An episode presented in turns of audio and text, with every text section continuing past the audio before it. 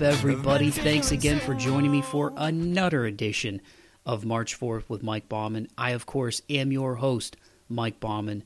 Whoever you are, wherever you're listening from, thank you so much for checking out the podcast.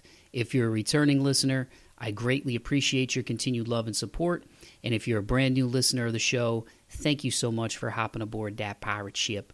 You can follow me on Instagram at March Forth Pod, on Twitter at Mike V. Bauman, and the host site is march4th.podbean.com. The link tree's in the podcast description. Y'all made it here, so you found me somehow, and I greatly appreciate you guys checking out another edition of the podcast.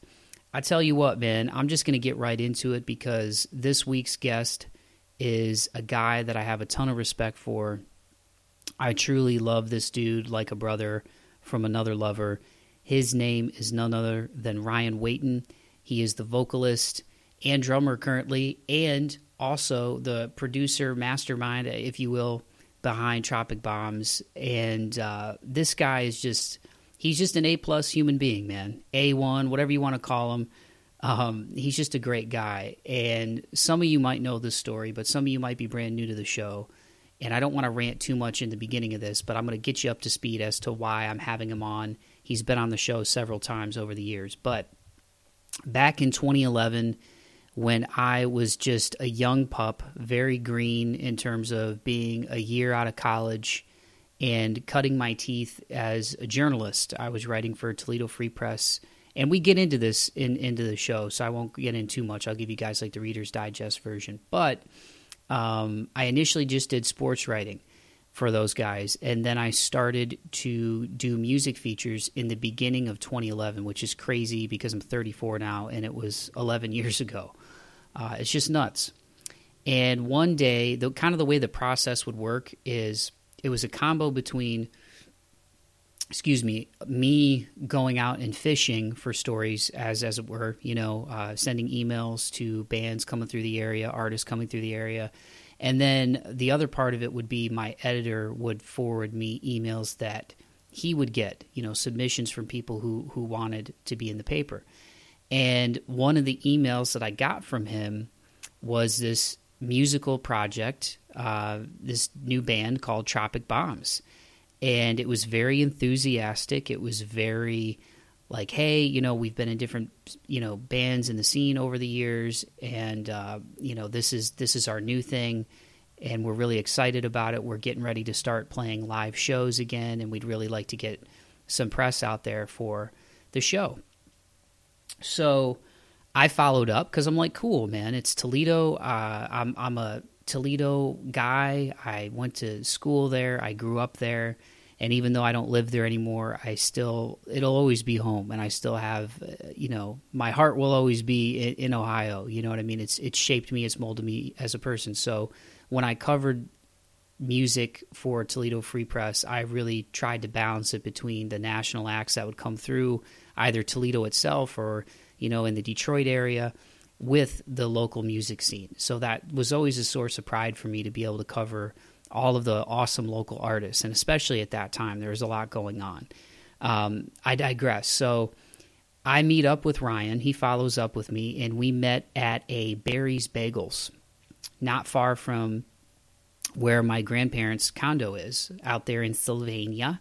So this is getting a little inside baseball for those of you who aren't from Ohio, but it's a great, great bagel spot and we did the interview. You know, I talked to him about the band and what they were doing and got the gist of, of what was going on. And Ryan and I talked for, I don't know, maybe an hour. And it's always a little nerve wracking for me whenever I meet new people. And, you know, some of it's just my anxiousness as a person, I guess, and just my anxiety. But, but Ryan, Ryan, if you know him, and a lot of you listening to this will know him, obviously, you know, as Tropic Bombs you know fans or family or friends of his like he's just a very he has a very like calming energy. Like ryan is just one of these people that just like you know there's there's very few people that i've met in my life that have that where you can just totally be yourself around them. They just are very disarming. You know my grandpa was like that. Ryan is like that you know and um, I aspire to be like that. It's it's one of the reasons I admire the guy because I just feel like he's very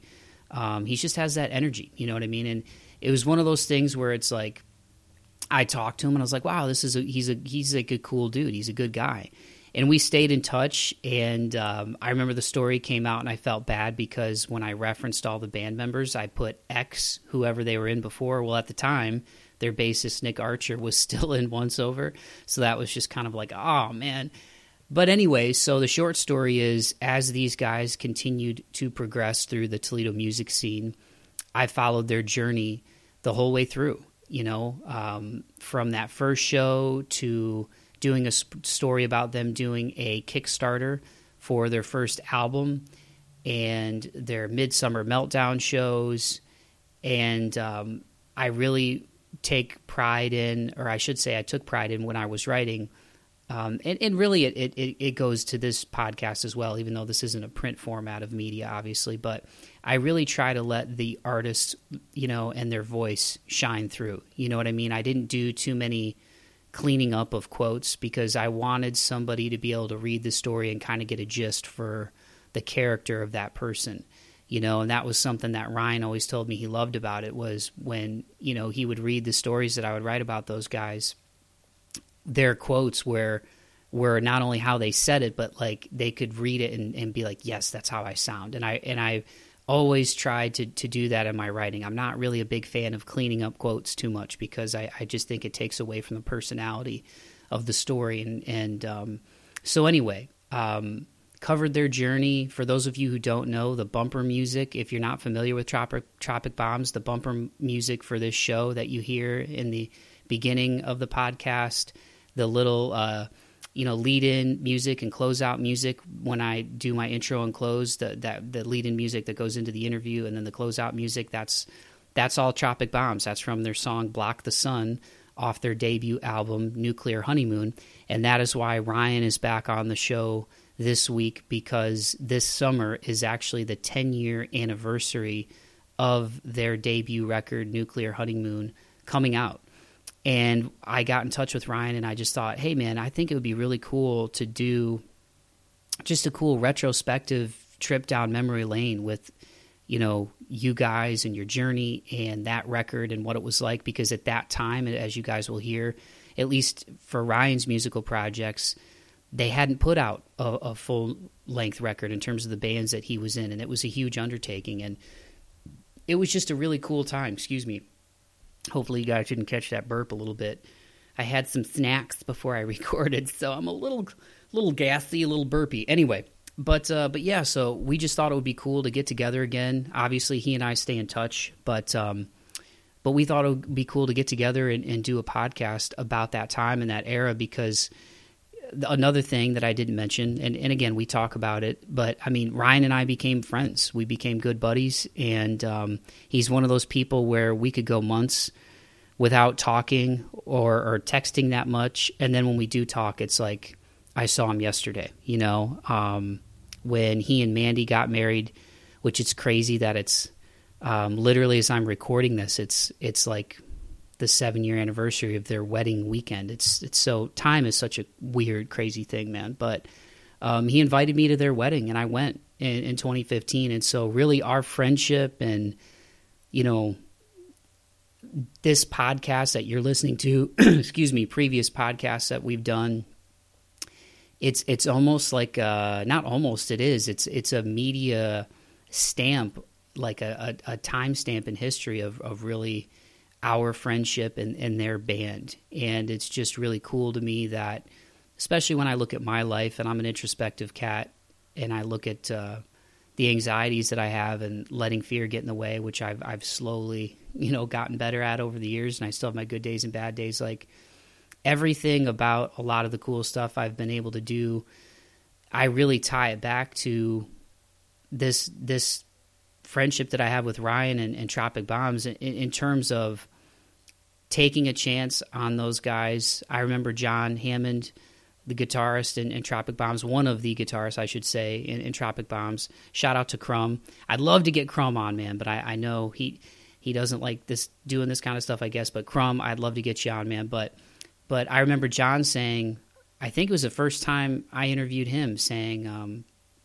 you know, you we reached out to like pretty much every media outlet in Toledo at the time and you were the only one that got back to us you know and um, so when i really look at my friendship with ryan and the guys in the band and the music they make is really awesome this record holds up very well um, i have great memories associated with it and the time that it came out and just that time in the toledo music scene but i really feel like if you're somebody who is listening to this and you're unfamiliar with with the band it'll sound as fresh today as it did in 2012 and I'm not just saying that because Ryan's my friend. Like it's got a really cool vibe. It does have a summery vibe, I guess, just because you could, you know, the reggae elements and whatnot. But, um, but I love it, man. And and I really t- just this is an example to me of like the positive things that happen when you just do what you love to do. You know, I could have, uh, I could have let my nerves get in the way and maybe not done a story on these guys and who knows what would happen you know maybe they they would have had a, a, segment on the local news or something but maybe ryan and i don't become friends and it's just it's just something that i pass up and and 10 years later i'm not doing this show you know so i always look at that as kind of a just a cool moment in time that um, by both of us going after what we love you know ryan as a musician as a drummer as a singer a songwriter with his friends in the music scene and creating this band. Um, and me as somebody on the other side of that coin, somebody who loves music but was writing about it and now doing a podcast that has a lot of musicians. Like, it, you know, our friendship and my friendship with that band has has just come out of us going after what we love. You know what I mean? And uh, taking a chance on writing a story on those guys and, and just meeting him in person and the rest is history, as they say. So this was a really cool thing to be able to get back in touch with Ryan and have him on the podcast again. I love the dude. Like I said, he's he's like a brother from another mother for real, and um, I just have a ton of respect for him and the guys in the band. And they came out with a really cool. Um, opportunity for fans if they wanted one on a limited press run to get a 10 year anniversary vinyl for this this album so we just take a cool trip down memory lane. And uh, I didn't want to rant too much in the beginning, and I'm already over 12 minutes. So I'm going to shut my big yapper and give you guys my conversation with Ryan Wayton of Tropic Bombs. Here it is.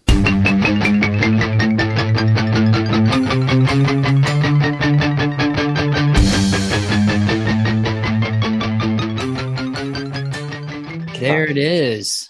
Well, Ryan, I appreciate you joining, man. Um, obviously, it's always great talking to you. And this is uh, really exciting because, so for people who don't know, the bumper music you hear in March Forth is Tropic Bombs from the song Block the Sun. And that song is off an album called Nuclear Honeymoon, which came out 10 years ago this summer. Officially, it was July 10th, if Spotify is telling me correctly, which I thought it was July. But so yeah. Ryan um, is is really the backbone of all of this. Him and John started it back, I think, in 2009, which is crazy that it's almost a decade and a half since all this got going. but I love uh, like a brother from another lover, man. So Ryan, welcome to the show. I appreciate you joining me, my guy, for a nice uh, trip down memory lane today. Oh, thank you, sir. Yeah, I mean, I was uh it's funny i'm making all these noises because when you say that the timeline and how long it's been since we put out that album and when we started this band which is our third band together which is really funny um it's just like wow time flies and um it's really it's crazy that it's been 10 years but man it's been a, a really awesome time and a really awesome journey. I'm happy to be here talking to you about it. Yeah dude and I, and I was thinking like it was 2011 when I was starting to do music features for Toledo Free Press, um, which I think some of them might be popping up again. Uh, quick aside, uh, the website got restored, and I think there's been people working on archiving that. So for any people that are are local listening to this, which is probably gonna be a lot of you as Tropic Bombs fans, but um, the the first time I met Ryan was back in like April of 2011 and that was when Ryan and John Hammond and the gang were getting ready to start playing live with Tropic Bombs. And we did a story about the band, and that was the first time I met Ryan. It was at Barry's Bagels in uh, Sylvania, which is that one still there? Um, it's I, I don't even um, know the shopping center it's in. It's like if is that where we met? Did we yeah. meet at Barry Bagels? It I thought for some reason I was thinking we met at like uh the coffee place that was right in uh Cricket West. That that was the uh, that was for the Midsummer Meltdown show story, I believe. The first Midsummer. Yeah, you and I and John met at that, yeah, that was there. coffee place. Yeah. Which now yeah. is called SIP? Is it uh socially it's infused people? Yep.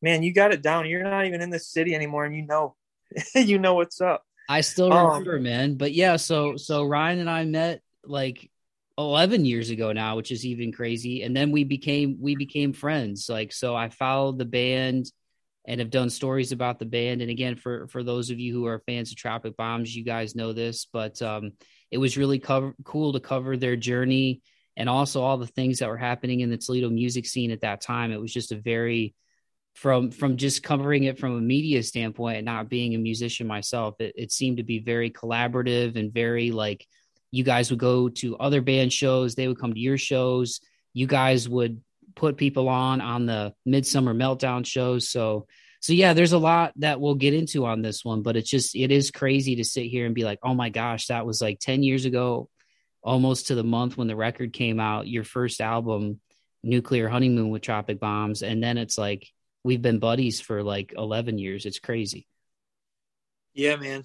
It's been it's been really awesome getting to, to know you and uh, doing all these interviews. I always tell people like you know, hopefully this is never done, but if it is ever done and you need like a blast from the past and a trip through time and like just to hear kind of how things were over the years, like literally just go back to Mike's podcast and listen to the ones he did with us because we've probably done like seven or eight over the years by now. And uh, it really does tell the story of how this has come together and how it's evolved. Um, so I know today it's just me, but I mean, you got old ones with Steve Dwyer in there, you got John in there, you got Bino, Ben Snyder in there, um, even like newer members that weren't in weren't around in the early days in our band, like Alan Hoffer. So there's a you, have really covered quite a bit of um, our ground, which is awesome. So happy to add another one to it. Yeah, and for this one, like take me back to 2012 with the listeners because I remember the excitement around this record. And if my memory serves me right, you guys did a uh, a fundraising campaign, and it wasn't it wasn't GoFundMe. I'm trying to remember the name of the the project. It was Kickstarter. It was Kickstarter. That's right. It was Kickstarter. Yeah. Um, and there was another band I had done a story on um, before y'all's uh listen to me i'm in the south now so i got i'm, I'm adopting y'all instead of you guys um it comes out um but yeah i did a story on on a band and they had done a kickstarter i believe. And then i remember you and i talking you're like yeah dude i i, I you know t- to do this this record like we want to get the fans involved. We want to provide cool stuff for them. And you guys did man. And and i ended up uh being featured in in the in the artwork as far as like the the thank you notes and stuff. It was which was it's really cool. It's it's still kind of crazy to me that i'm like uh going to be captured in time with your guys' story like that and that was such a huge honor man but um i remember when you gave me the cd out of your trunk and i was like oh my god i'm like that's so crazy um but yeah so so take me back to like like for people listening what a big deal that was because in all your years of doing music, I remember you saying like, you know, we've done EPs, we've toured, but we hadn't put together in in our projects like a full length record. And so this this was a big endeavor for you guys, man, for Tropic Bombs. Yeah, for sure. It was it was definitely huge because you know, you have goals when you're a kid and you start bands like your your goals everyone's different but like one of our first goals was to play a show one day. Um, then after that, it was like to play shows with specific bands, and then we started doing that. It was like, well, we got to record some songs, but like you know, the first time it's just like a three song EP we're recording in someone's garage, and you know, we didn't know what we were doing, and it was just a, such a fun experience, and you learn and you grow. And it's crazy to think that we had done, like you said, EPs, which, you know, for anyone who isn't like a big music person that's listening, that's just basically kind of like a shorter CD. Is usually maybe five songs or so. Arts was like five or six. Um, or we'd done a couple three song demos, three song EPs, and we wanted to do a full album. Um, I don't know. When I first started getting into mm, more music more than just listening to whatever's on the radio, like when I f- started finding bands I really liked that not all my friends knew about, but like some of my friends did it, they told me about them. I'm like, they're like, you got to get their album. And I'm like, well, how do I do that? And what is it? And you know, you get you get this album and you're like, whoa, this isn't just a song on the radio. This is a collection of songs that they tied together in this physical package with this art and they're talking about it in the album. They're they're thanking people and they're they're writing the lyrics down and they're giving credits and it's like this whole art piece and you're holding it in your hands and i just remember being a kid um i got my first well it's funny man i'm gonna sound so old here but i mean again i was a kid but i got 311 self-titled i think was the first album like i got and it was on tape cassette tape. Yes. Um and i remember this is so funny my mom this is how young i was you know i was little i was little enough to where like my mom was buying me stuff for Valentine's Day because there's no way I would have a girlfriend yet. I was probably like fourth grade or something, and she got me 311 self titled because because I heard all mixed up on the radio, and I was like, this song is so great, and so she bought me this album thinking it was all going to be like all mixed up, and then you read the lyrics and you hear the tape, and it's it's kind of vulgar, which is kind of funny to think of 311 as vulgar, but like that album kind of was and uh, they were talking about like just stuff that a fourth grader wouldn't usually be jamming. My mom was so mad. She's like, "I'm taking that back. You're, there's no way you're listening to that stuff." so she like she took it back. She's like, "I'll get I'll get you something different. What do you want?" I was like, "I want the Beastie Boys." so she got me a Beastie Boys tape, and uh, was it any less vulgar? I don't know. I don't think they, you know, maybe they got vulgar, but like, or they never really, they never really swore a ton, right? I don't, not that I remember. I mean, I didn't have like their entire catalog, but they, I think they were pretty like, they were able to do it without getting too, too vulgar, you know? And, uh, yeah.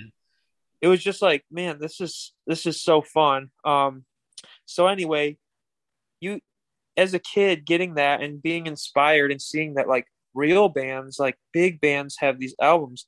Well, you want to do that. So we went through Promise Tomorrow and we had CDs. We had a couple different CDs, but never a full length 10 or 11 track album. And then went through the Devil and the Executive. We released a couple EPs. And then finally, I remember. I remember we were talking about like we need to do something we haven't done, and like you said, we toured, we've done shows, we've we did everything about everything else we thought we could really do with with what we wanted to do with music. And we go we need to do a full length album. So that's what we did. We did nuclear honeymoon and uh we almost uh, we can get into this in a little bit but like we all that album almost didn't get made. And i remember being like no we said we were going to do it. We got to do it no matter what. So we we made it work and it turned out i think to be um something I'm so glad that we did, and I'll always have as a memory of something we did together.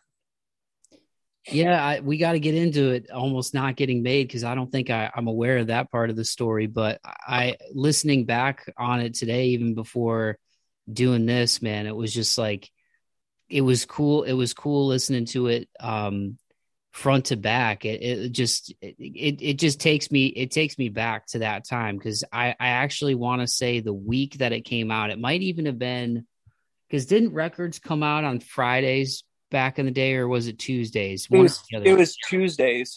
Yeah it was tuesdays. Yeah. Um and now it's friday right? Now stuff comes out on fridays. Well i guess people can technically drop stuff whenever they want but um with streaming and stuff now. But anyway, my cousin Shan, I want to say she got married the same week that your guys' record came out. Um, okay.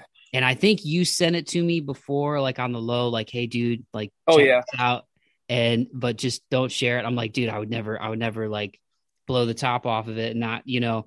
So I I had it and I was jamming it, and um, yeah, just just going back and listening to all the songs on there. And and like I said and then you gave me permission to to use Block the Sun for the podcast because it just has such an awesome build in the intro. Like it's just it's so perfect for like introducing a show and then even um in between the conversation like I do my open and close for the show I used the dun, dun, dun, dun, dun, dun, dun, dun, dun, yeah. I used a little build up. Like it, it, it, was just so perfect for the podcast. So, so it's cool because like literally every show over the years, like you guys are in it, even when you're not in it. And um, that's always what's, that's always what's been cool about it. But, uh, but yeah, man, it's, it's a moment in time, but the record also still holds up. Like it's still, the production on it is really great. The ebb and flow of the record is really great. You know, like, you guys have more high energy songs. You've got more, you know, a song like Light the Way, which is a, a more mid tempo song. Um, it's uh, you've got Samson on there, which which I love. The Art of Cloud Cutting, which is always one that I love with the tempo change. So anyway, I'm geeking out right now, but uh, that's a long way of saying that it really holds up, and um, you should be proud of it. But the fact that it almost didn't happen, we got to like talk about that because that's something that I didn't know. Yeah. Well, first of all, thank you. Um, I mean, th- I'm glad to hear you say it holds up because that's one thing I, I, we never try to make a certain type of music, but one thing that I am proud of and that I when I think back I go like I guess I've always wanted to make music that is timeless, meaning, you know, everyone knows what timeless is, but like it's not super stuck in one genre that is, you know, you'll be able to tell like oh wow this is obviously like from this time. Like i want someone who's never heard tropic bombs to put in nuclear honeymoon in 2035 and not know if it was an album that just came out or what. Like i don't want them to be like wow this is obviously like 25 years old. Um, and maybe that's asking a lot but so far i think it's kind of done that because there's not really like we don't stick to one genre. Like we're we have so many influences and uh so i think that's what helps it hold up. It's not following we weren't following any specific trends or anything like that. Um we're not really good at that anyway. Um we just write what we feel. So i think that is kind of why it's you can bump it like still to this day and it might not feel outdated. Um so i appreciate that. Um as far as it not almost not getting made um you know it was our third band together meaning me john and crumb. And by this time we almost didn't i mean we've talked about how we almost didn't even become a full live band. It was just supposed to be me and john you know jamming.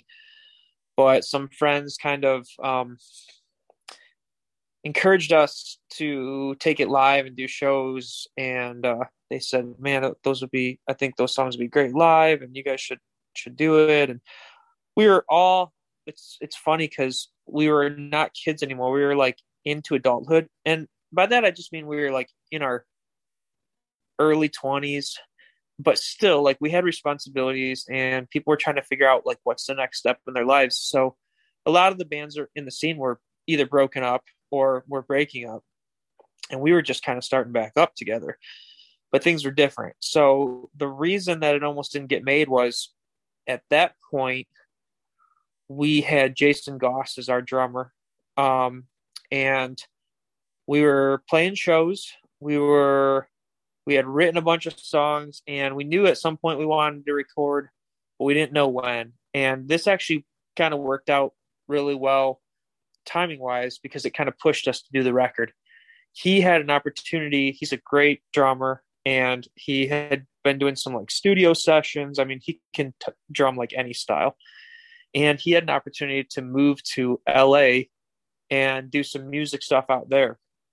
And he told us, like, oh, God, I don't know when he told us, but all I remember is he gave us some heads up and he's like, man, I don't want to like like I don't want to quit the band, but like I have to because I'm going to move to LA and I've got some opportunities out there I got to follow. And that was for that's what he was going to do for his like career.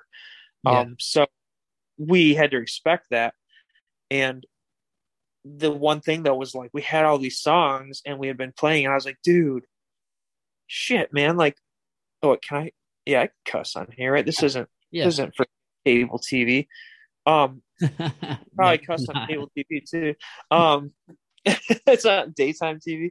But yeah, I was like, man, we got to do this album because we said we were going to do it. we have all the songs, but like Jason's going to move and then we won't be able to do it.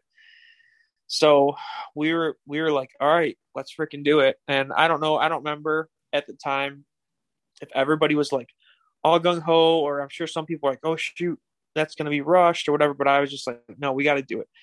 So we did. We recorded the entire album. Um, Jason moved. When did he move? He moved.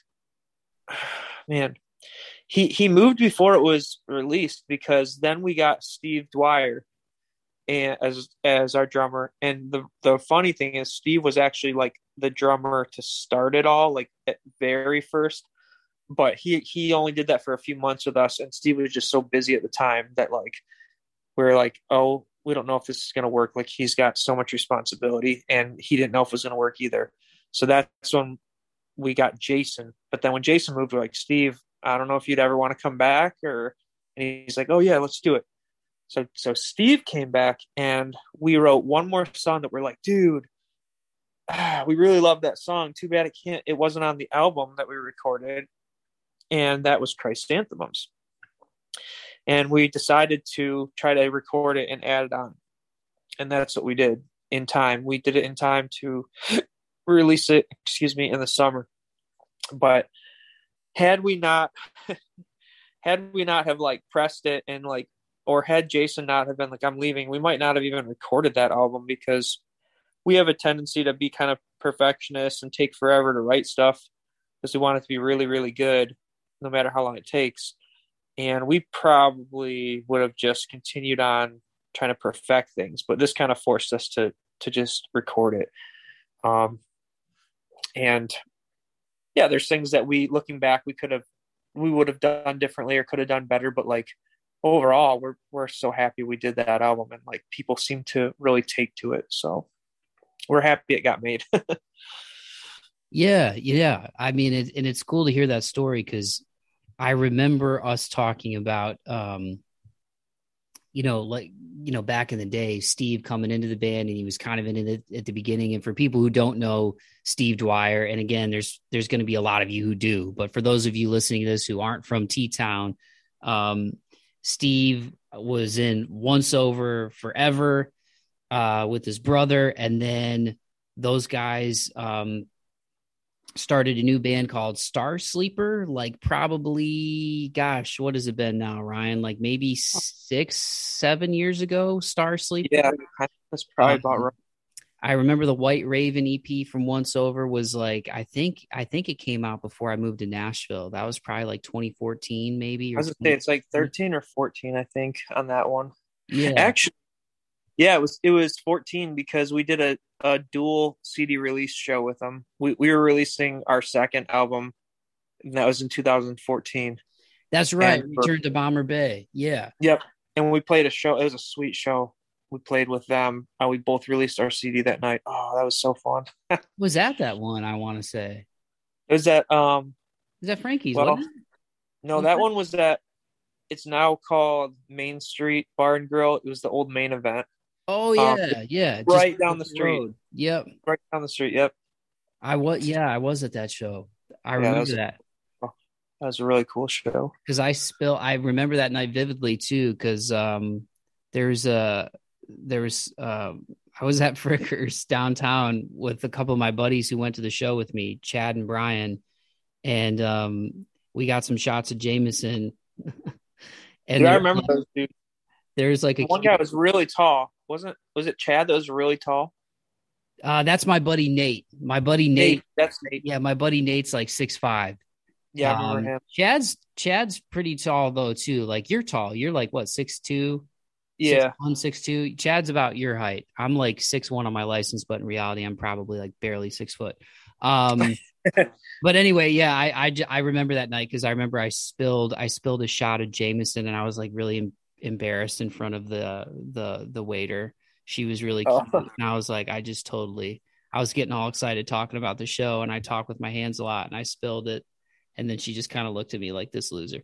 Um, it was probably all in my head that she thought I was a loser, but anyway. So no, I That's- I I remember that that because we went to uh we went to the show after that. So yeah, 2014. That's crazy.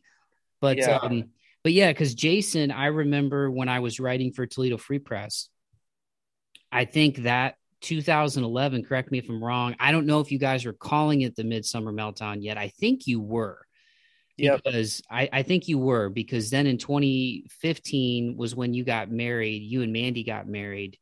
And I think it was two years before that. It was 2013. I know I'm jumping around everybody. Hopefully you're good at arithmetic. But I think it was 2013 when you proposed at that midsummer meltdown to her. So yeah, so I remember because I still remember, and people can look it up.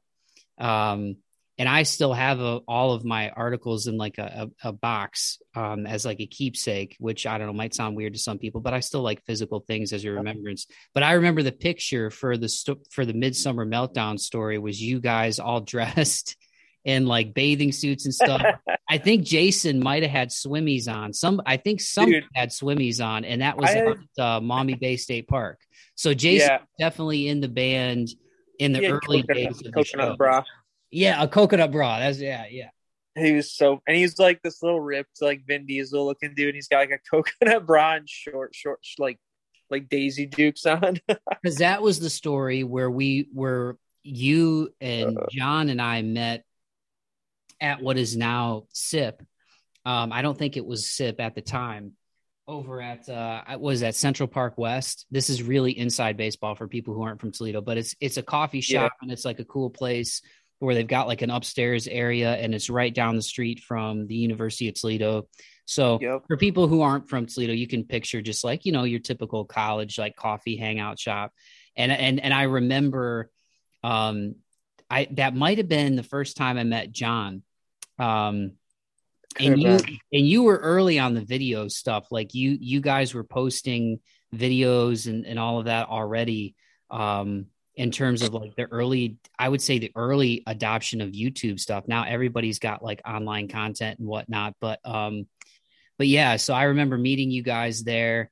And one thing I tried to do in my writing was I didn't like editing quotes a lot. I didn't like I didn't like cleaning up quotes because when people read stories that I did, I wanted the personalities of the people who I was talking to to come off the page. So like if people say yeah man or like oh or whatever and or you know and I remember John had this quote about um how there was cops and you guys i think nick had like one of his kids at the time was like not like a newborn baby but maybe really young. And he was just talking about john was just talking about this cop just saw this crazy van of these people dressed looking like like crazy people with a baby in the car or whatever. Because i think you guys got pulled over or something but so yeah that was that Yes. story. And i just put the quotes in there and i and i remember you even saying after like dude like i love how it's like when i read it it's it sounds like me. And i'm not saying that to like toot my own horn but it made me feel good to hear you say that because like that was my goal not just with you guys but anybody that i wrote i wanted people to read it and kind of get an idea even if they didn't know you of like hey this is how this person talks you know what i mean Yeah. And you did a great job of that. And I still like always have loved that because I've I've read other um, you know, interviews that you did before you were doing the podcast thing when you were just still doing the writing um exclusively. I read some from different bands and some of them were people I knew and I was like that I could totally see that person saying that. And then some of them were people I didn't know, but I by the end I kind of had this like picture. I mean, it's like when you read a, a novel, um, you want to, you know, you want to hear that character's voice. And it's the same thing, you know.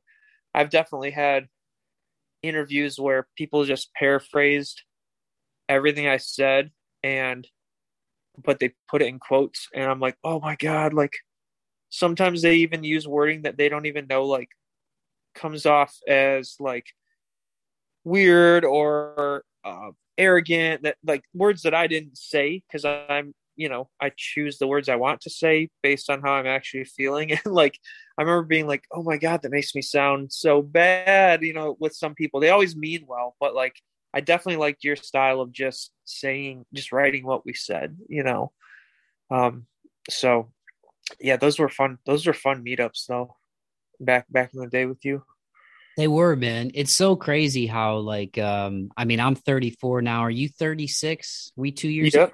That's right. And are you October 3rd? Dude, you're a guru, man. You know I-.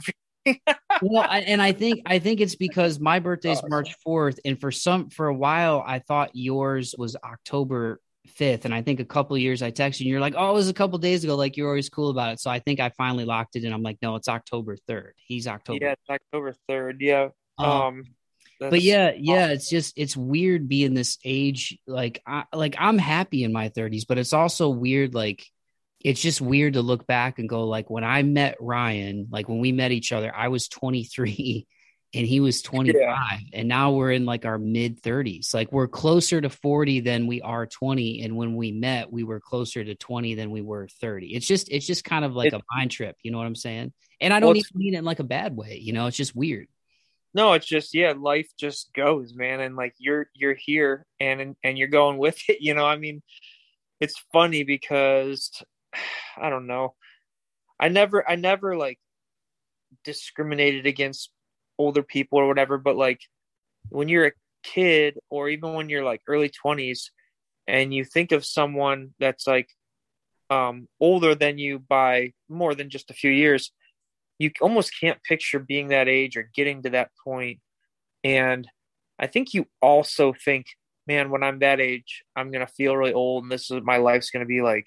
And you don't realize I mean, and this is just my my experience. Like this could be totally way off for other people, but like for me, like in a lot of ways, I feel like I've grown and I've learned so much and I've I've developed a lot, but at the same time, I also still feel like the same person. I don't feel like how I thought I was going to feel at 36. I thought I was going to be like, I don't know what I thought I was going to be like, but I, I definitely feel like I would still feel pretty much the same and still feel kind of like, you know, have the same interests, um, still be playing music. I was hoping I would, but I, I wasn't sure what that would look like. And, you know, you always just feel like, well, I'll never, it'll be 100 years before I'm 36, you know?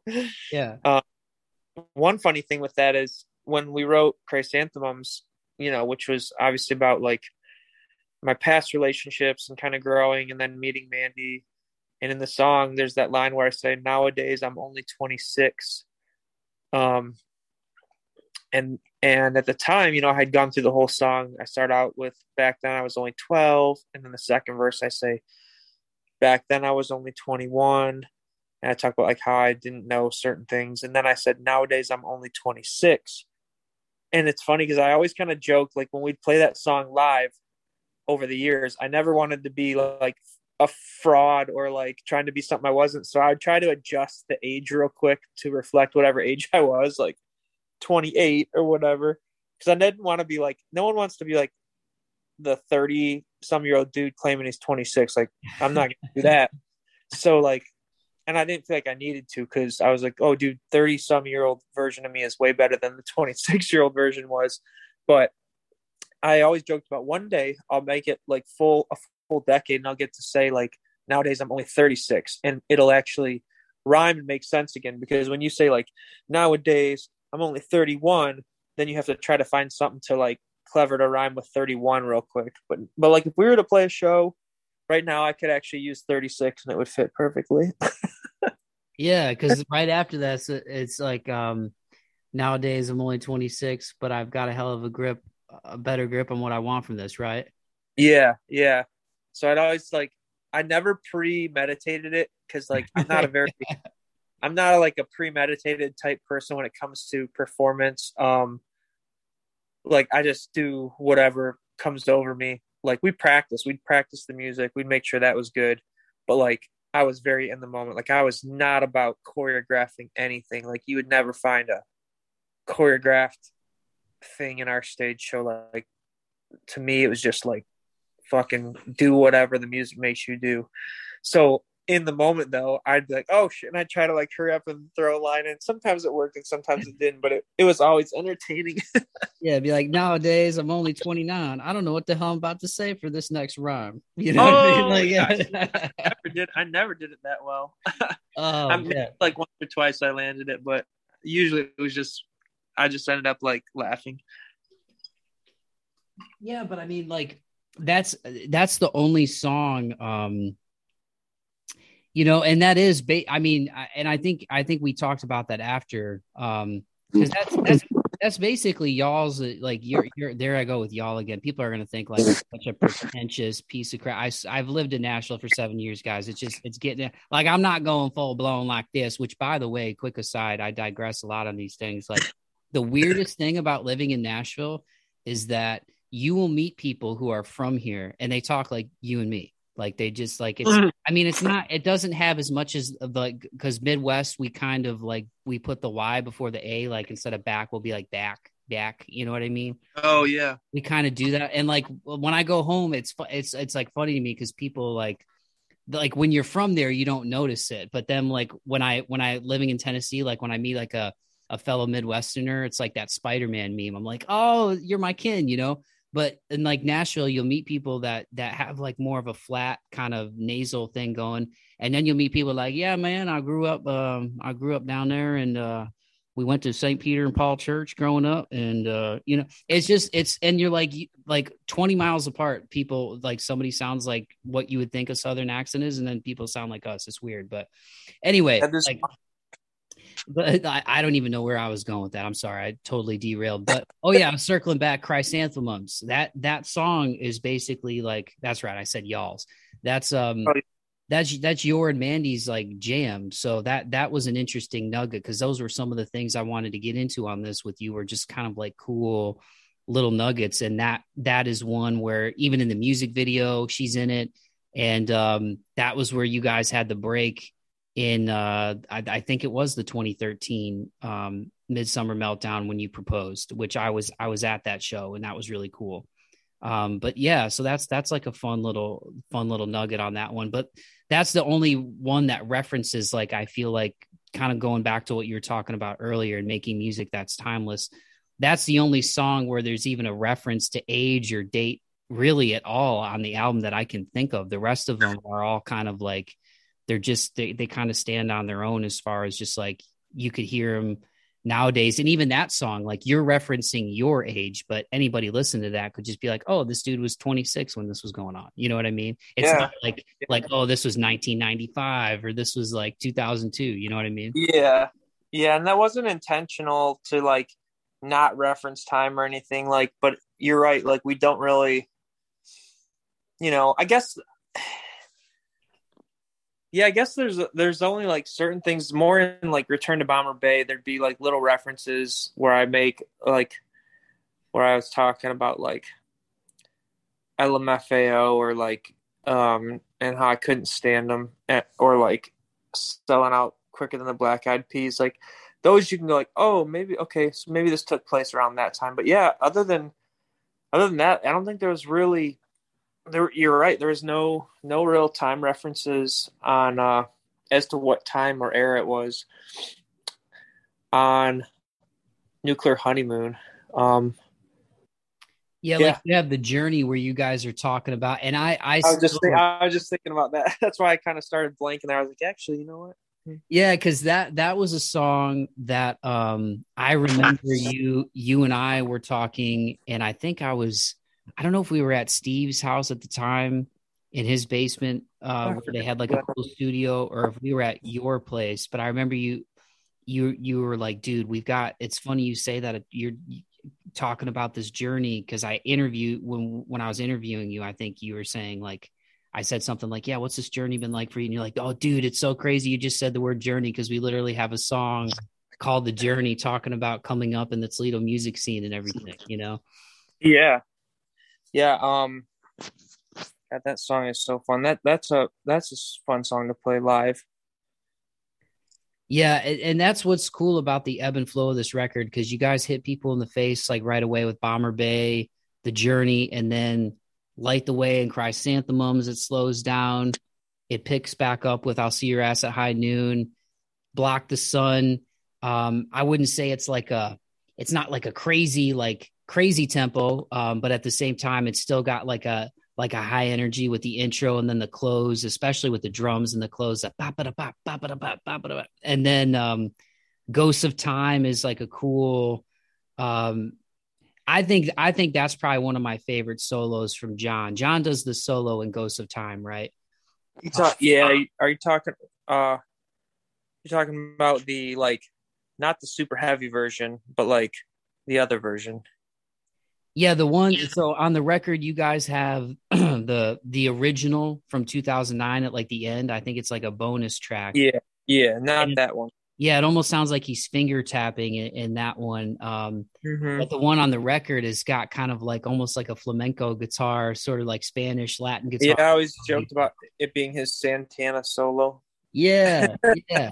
And then it's yeah, like Art of Cloud Cutting, Samson, and then the Assassins of Abino, which was always that one was always like the closer from what I remember at the shows. And people yeah. always, I mean, people would get hyped for for those shows anyway, but I, I always felt like that was a real, you know, especially with the burn chance, like people would get really into that one at the end. So long oh, way yeah. of saying that like the flow of the record is really cool in terms of how you guys had the different tempos. Like for you because you produced it and right and put it all together like what was that like for you especially this kind of being like your and john's you know baby this thing was the genesis of you guys jamming together like what was that like ryan in terms of coming up with like the track listing? Because i know there's a lot of thought that goes into that that a lot of people don't probably don't even realize of like putting it together going this is a piece of art that we want you to listen to front to back. I mean you know people are going to skip around but i know that's something that artists think about yeah, definitely. Um, I remember we always kind of tried, no matter how long the album was, whether it was three songs or 12 songs, we tried to keep um, a good flow going. And one thing that we always, well, I always at least tried to do, I don't know, like if others would agree with this, but like I always like having taking some of the slowest songs and putting them right in the middle of the album. Um, same with the live set list. Um, we would try to kick off real strong, get people, you know, engaged, excited, let them hear something that's like really cool right off the bat, and keep that energy up for two or three songs, and then start dipping into anything that's more like interesting or changes up the feel a little bit. And then usually midway through the set or midway through an album, try to do um, like hit them with like a mellow song that really like lets them relax and breathe and kind of like feel the music and realize like wow this is pretty dynamic. And then we'll do that for one or two songs max and then we'll bring the energy back up and start to ramp it back up until the the finale. So that's how i try to structure like most albums i work on. And even with other bands that i've recorded um, if they were asking for input on that, I used to suggest that to them too, just because it's it's a way that I've always found pleasing to listen to. Um, I don't know. There's probably albums I heard do it, and, and I just said like, "Wow, that's really awesome." Or another another method to that is save like keep your rowdiest song for the end, but like right before the rowdiest song, do one that is like mellow and like really brings the like energy down. It not like in a bad way, but like calms people down, makes them feel like relaxed and like really like especially if it has a long jam or something, like really just lets them zone out and then bust back in with like your craziest, fastest shit as the finale. um you want people to be excited and interested when listening to your album. And that's the beauty of an album. It's such a lost God, albums are such a lost um there's a better word out there than thing, but I'm going to say thing. Um not a lost art, but pretty much like with the way things are these days and have been for the last you know decade people you know they don't even buy music anymore they are streaming it on spotify or apple music or looking up a video on youtube. They're just picking one song at a time. A lot of times they're doing a shuffle not even of the same artist. But if you really if you really take an artist that you like or love and you listen to songs you like and you listen to them in the album they're from and you listen to them in the order that the artist intended for them to be listened to you can actually take away a whole different meaning and a whole different feeling from an album. And that is um, probably a good accidental segue into why it's so cool that vinyls are coming back and kind of what the whole purpose of this podcast is about is that we're you know re releasing nuclear honeymoon on vinyl um, in a whole you know album format and i think i think that people who don't listen to whether it's vinyl cd whatever they don't listen to albums front to back should at least do that with the artists they really love because they're they're missing out and they don't even realize it I didn't realize it at one point either. Yeah, because it's it's a journey. I mean, it, it really is. Uh, no pun intended, but it really is. Um, it's a journey when you listen to an album front to back. Like that was one of my favorite things back in the day when CDs were were the thing. I I would get yeah. the record. You know, if it was an album I was really anticipating, I would get it. I'd take out the artwork. I would always get ticked because I'm like OCD and really anal about stuff. Like there was never a way I could figure out how to peel out the artwork from like that that front cover without like you know what I'm saying like indenting like the the corner or like because you had to pinch it somewhere to pull it out. You know what I mean? Yeah, so it gets like was, torn a little or something. Yeah, yeah. And then I loved that. Like you put on the record, and I had like my Sony Walkman, and you'd put it on and you listen listen to it and you'd read the the lyrics for each song i'd read the thank you notes the liner notes you know like and it was really cool and you guys made a conscious effort to do that on the artwork for people who donated to the uh, the kickstarter campaign and um you guys you know you put you put me in there which was like a huge honor and uh, it, it, was really cool. So I'm excited. I mean, without giving too much away, um, talk to people a little bit about like the cool things that'll be part of the album because I know uh, the vinyl. I should be, say to be specific because I remember a couple years ago. I don't know if it was on a podcast or just you and I catching up, but I remember you sending me pictures. You're like, I don't even have a record player yet, man. But it, but you're like, I am so excited about I can't remember who it was. Was it um was it Atmosphere? I don't think it was Atmosphere. It might have been one of his records, but there's somebody you're like, dude, look how sick this artwork is. Like I'm I don't even have record player yet, but I'm gonna I'm gonna collect, you know. it was uh it was Aesop Rock.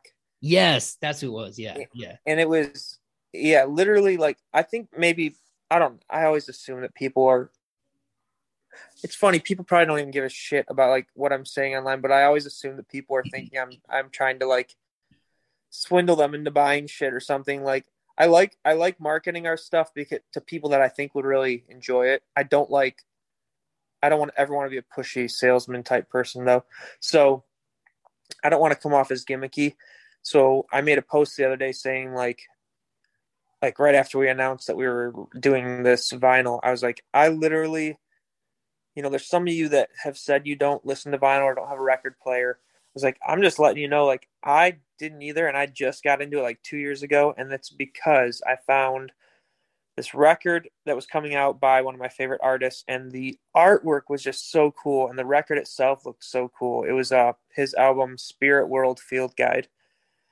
and dude, it was enough to where I was like, okay, like I already know that it's it's a cool and valuable thing to have a record collection, a record player. Like, I know the reasons why it's nice. I just never had saved up the money to do it because it is a little expensive to start when you're starting from scratch. But that was my reason. I was like, you know what, man? Like, I've been streaming his fucking albums or listening to burnt, you know, CDs and mixes back in the day forever. And as long as I could remember, I mean, I would go to shows. I'd buy tickets to his shows. I'd buy T-shirts and merch and hats, but I never probably once bought a CD. I probably just was like everyone else and was like, "Oh shit, he's got a new album out," and went right to Spotify or wherever. And I'm not saying those are bad things. Like I still use Spotify. Like I'll listen to artists whose CDs I don't have or whatever. But um, I I was like, you know what, man, I want to buy that album, and then I want to go back and buy other albums from artists I've listened to and appreciated and who have influenced me, even if I have to do it over time. Um, so I didn't want people to think that I was saying like buy a record player and start collecting records just because we're releasing one. Like, no, I I really believe that like there's a lot that I didn't even realize I was missing out on until I got the record player, got the speakers, and you know started buying some records um and like one example is i had listened to atmosphere for years and years and years uh, enough to be like man i i'm like a freaking expert on atmosphere. Like i been to all, a bunch of his shows like have all his albums or not have all of them but like i, I went back and bought like pr- pretty much all of them on vinyl that were available. And I thought I'd heard everything off these albums, but like apparently one of the one of the CDs I had that I ripped onto my computer back in the day when just listen off of that didn't have this one certain song on it because someone just missed it or whatever. And it turned out to be a song that like literally brought me to tears. Like it was so powerful. And I was like, how the hell did I never hear this? And it's funny because then I went back and listened to it again while looking at the lyrics in the booklet and I was like, "Oh my god, like how did I not hear that?" you know, and yeah. I don't know, it's really cool cuz there's just a lot there's just a lot that you can Here here's the thing. Like right now as I'm talking to you, I'm sitting in this room where there's no TV and there's nothing but this couch and these shelves and there's some things on the shelves, but it's not like technology. It's like books and vases. And then I have my record player, my record collection, and the speakers. This is where I listen to the records. And the reason that it's in here is because there's no other distractions. And this is the perfect place for it. This is this is the room where you come if you want to listen to an album even though I have a studio downstairs where I could do whatever I want, listen to whatever I want, I could even import the albums and change the way they sound in my studio. But that's not that's not what's supposed to happen. The artist wanted this to be heard a certain way. So I put that on my turntable and I just lay down and zone out, man. Or I look at the artwork.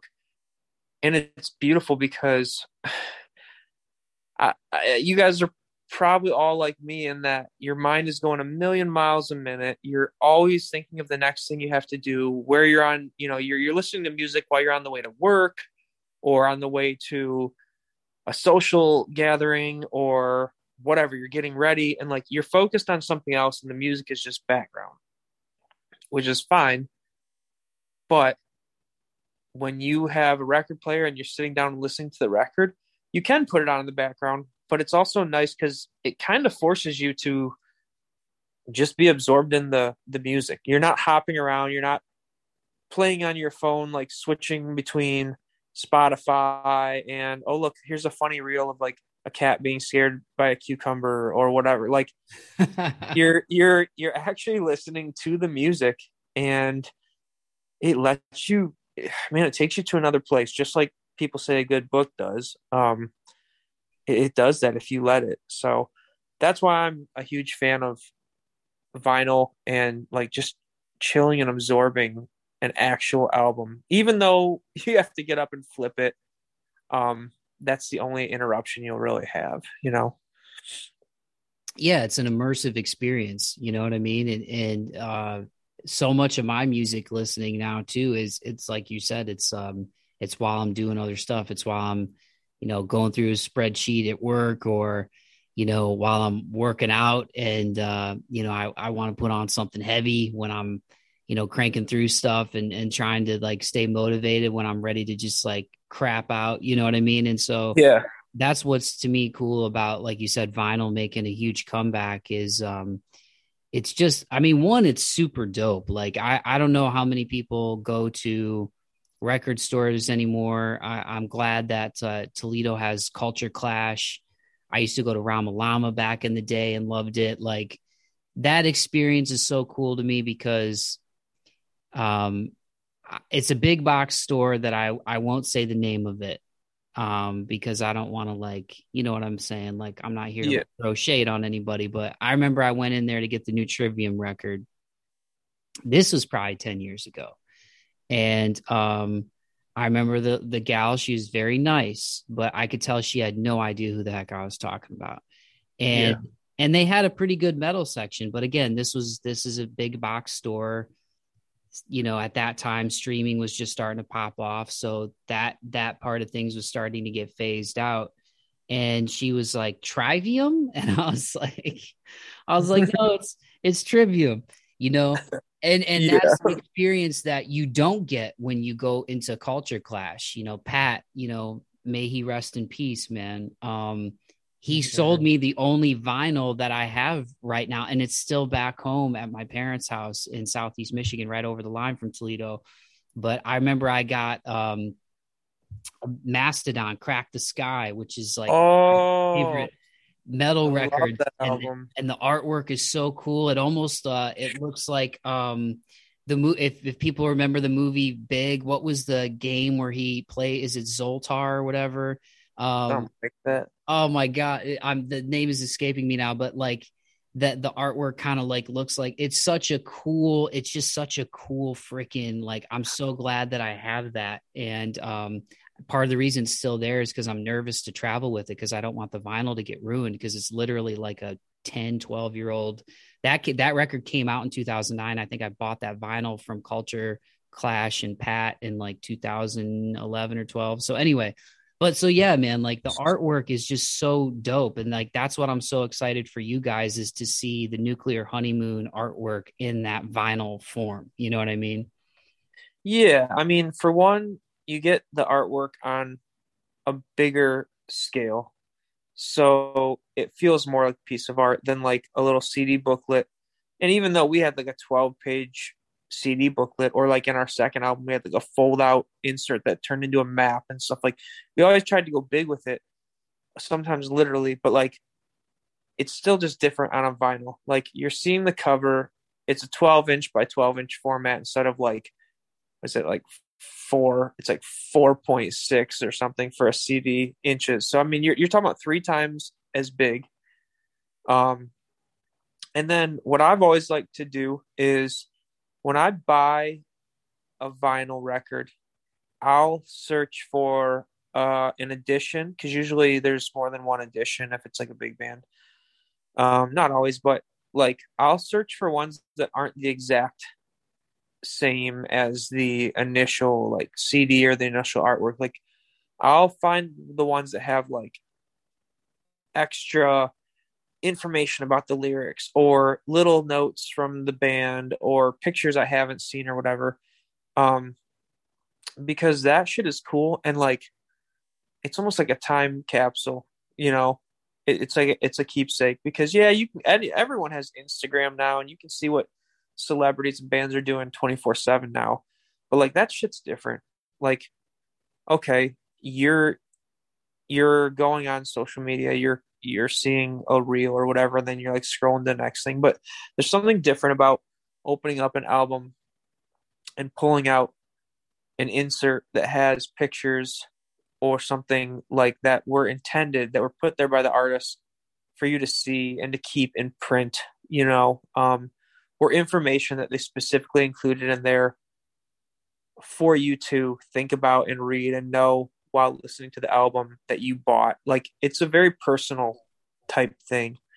Um, and we we tried to do that too. Um, you know, we kept the the cover very similar. We adjusted some stuff on the back. Um, but actually my one thing that I thought was kind of fun was I took the initial cover of Nuclear Honeymoon, it says like, you know, there's like the couple from like the 50s or whatever in the black and white car that's driving away, and it says just married. Um, well, for the 10 year vinyl edition, instead of just married, it says 10 years. yeah, yeah.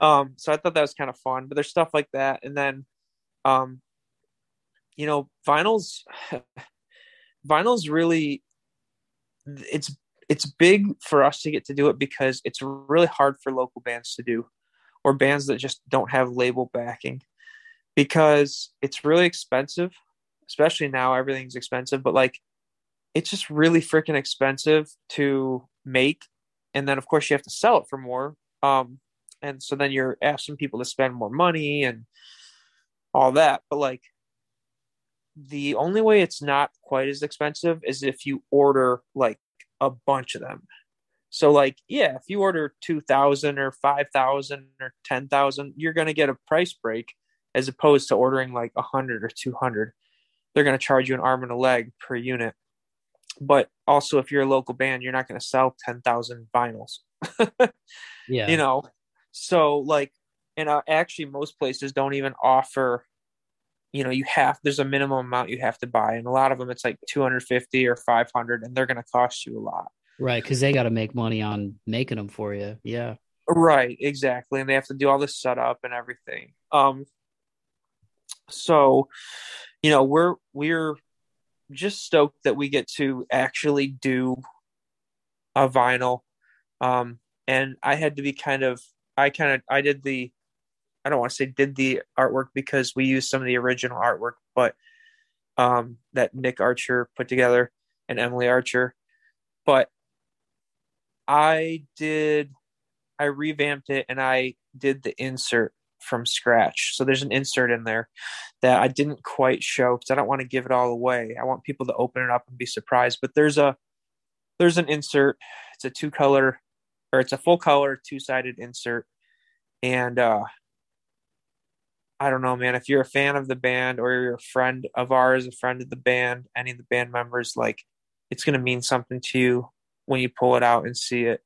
Um, I didn't expect it to like.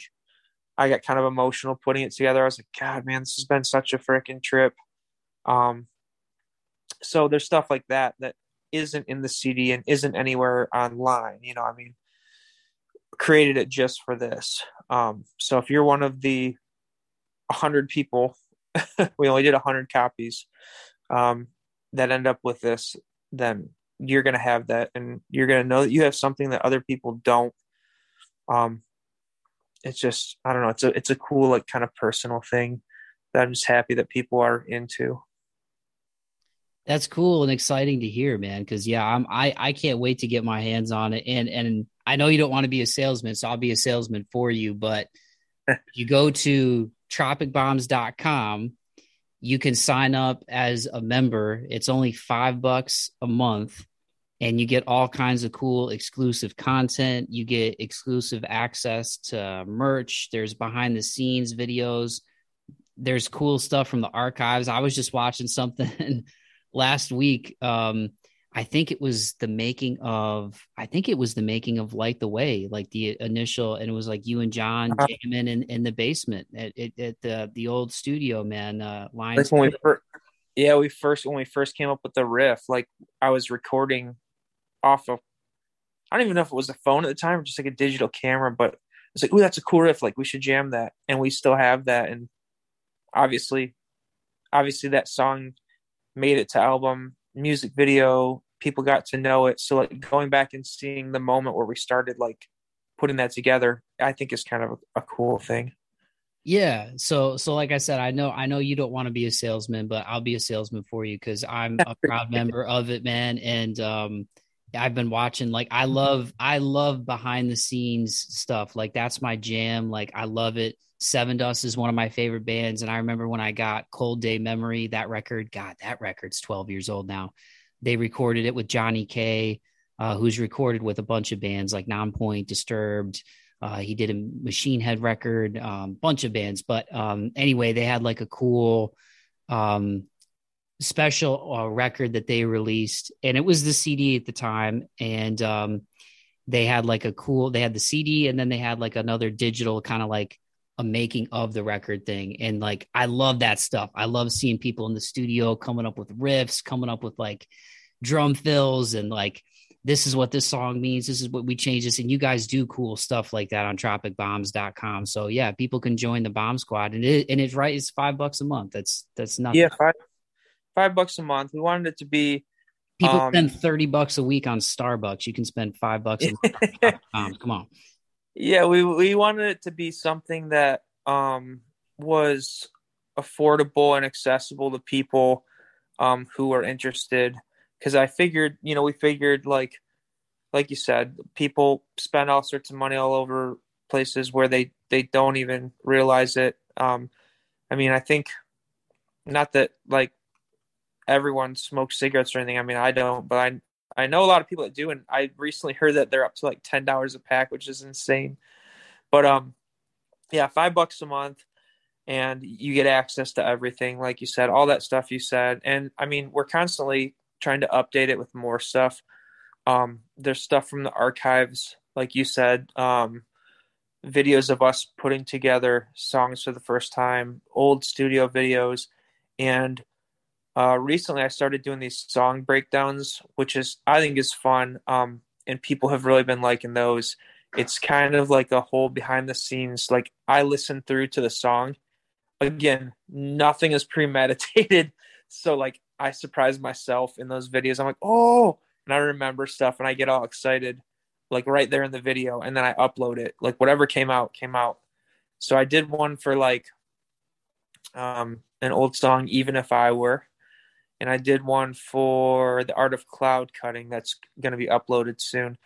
So those have been those have been fun. I, I it's all the behind the scenes like info on certain little parts and where the inspiration came from or whatever. Um, and then we have started to finally, I know every time it seems like we, for years we've been saying like new album, new album, but like life has just been good. It's been really good, but it's it's kept us very busy and it's kept us away from each other as well. A lot of times, for good and bad reasons. We're we're all still friends and we all still hang out.